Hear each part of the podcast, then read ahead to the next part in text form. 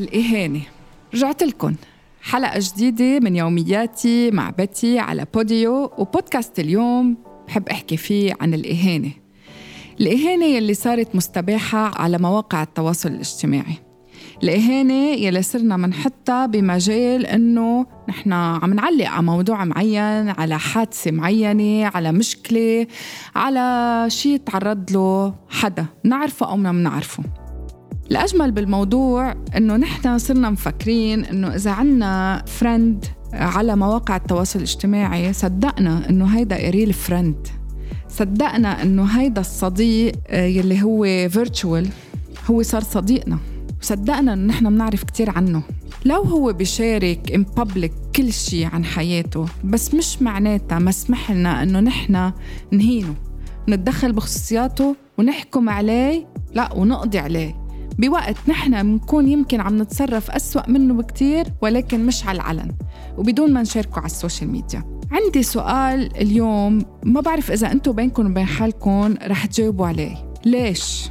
ليش وقت الناس بتهين أو بتكتب شي عاطل عن حدا أو لحدا على ال social media بنقول يا حرام يا حرام شو عملوا فيه يا حرام شو كتبوا عنه يا حرام شو زلوه. يا حرام شو تبهدل. بوقت لازم هيدي الحرام تتحول لملامة ونوع من لفت النظر للتصرف البشع يلي قام فيه الشخص يلي نشر هالإهانة. مش مسموح أبدا اليوم بال 2023 إنه نحن نكون بلا رحمة.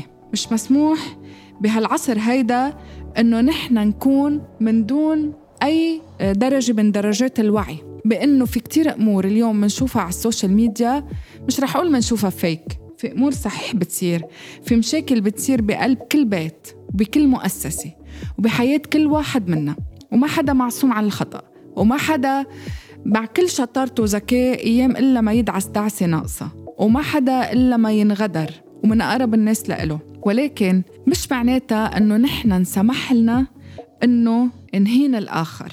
ومش معناتها إنه نحن مش معرضين إنه يصير فينا مثل ما صار بهالآخر. ومش معناتها إنه نحن صرنا منحكم على هالآخر. لازم بدل ما ننشر هالشي اللي صار لننشر غسيل الآخر ونهينه ونقرر إنه نحن أحسن منه. ولو كنا محله كنا تصرفنا بهالطريقة. لازم ننتبه كتير منيح إنه نحن صايرين كتير بنشوف قصص ناقصة مختصرة. أوقات في تفاصيل بتبقى كتير مهمة بيختصروها بالاديتنج فنحن بتوصلنا المقدمة والخاتمة والنهاية. توصلنا النتيجة فنحن بنبلش منزت نظريات ومنشارك ومنعمل وكذا بدون ما نفكر ابدا. بالأذى النفسي حتى أيام الجسدي. بالأذى الفكري اللي نحن عم نخلقه لهالشخص هيدا. مفروض من اليوم بالرايح بس نشوف في أي شيء عم ينكتب في إهانة لأي شخص إلا إذا هالشخص أجمع عليه المجتمع أو التصرف يلي قام فيه عن جد مشين عن جد ما بيسوى عن جد بهدم مجتمعات. ولكن إذا مسألة شخصية ولو انتشرت على مواقع السوشيال ميديا مش معناتها إنه نحن بحق لنا إنه نهين هالشخص ونحكم عليه.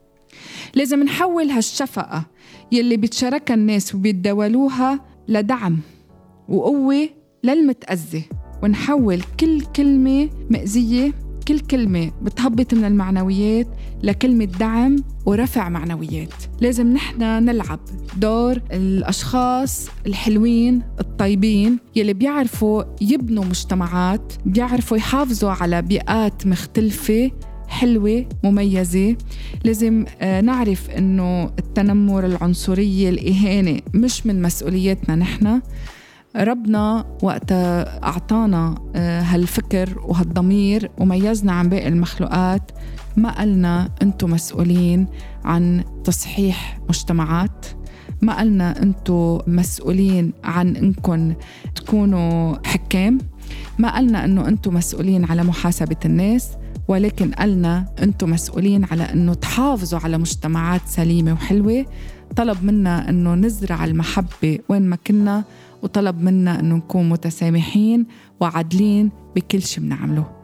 بالختام تعوا نرفع شعار عدم الإهانة أو الإهانة غير مسموحة بأي طرق من الطرقات.